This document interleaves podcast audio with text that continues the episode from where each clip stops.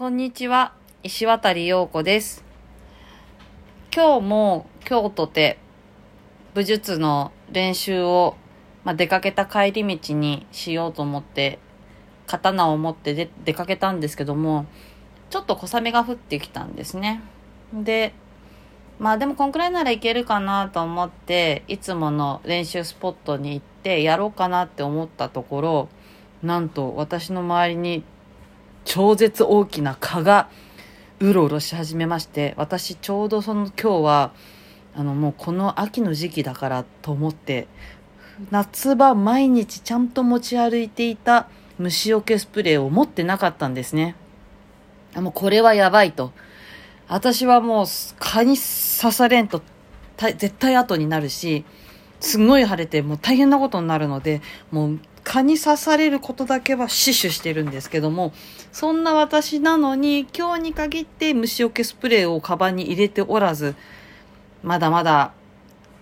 10月という時期を舐めてまして、小雨も降ってたことなので、今日はただただ刀を持ち歩いて帰ってきた日っていう風になりました。練習は明日に回すことにしました。そんな私ですが、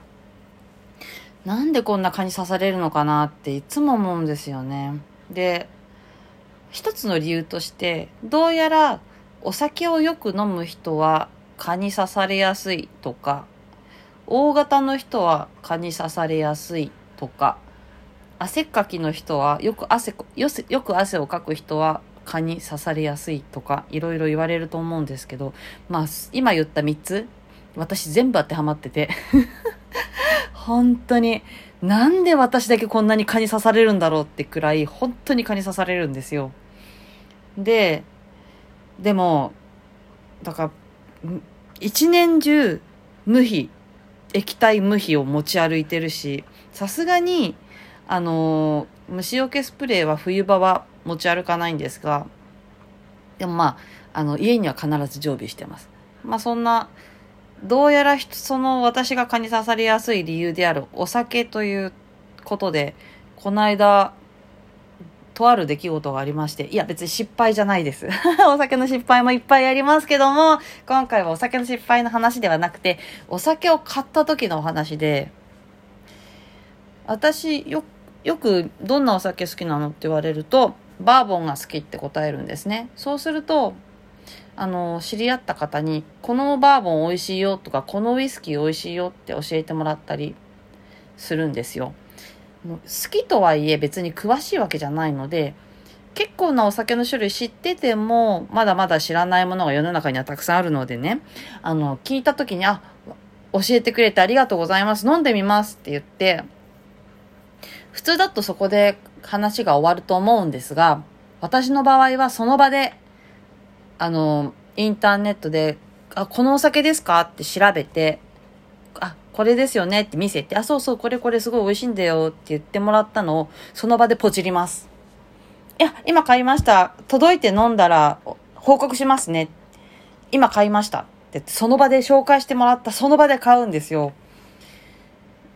これは一つの、自分の行為でもあり、アピールでもあり、一つの、行動指針でもあるんだけども、今度やりますよって言って言うことは簡単なんですよ。でも今度やりますって言ってやらないことって結構あると思うんですよね。だけど実際に、じゃあ今度食べてみます、今度飲んでみますとか言って行ってみますって言って実際にちゃんと行動することに、その人おすすめしてくれた人に対しての教えてくれたことへの恩返しじゃないけども、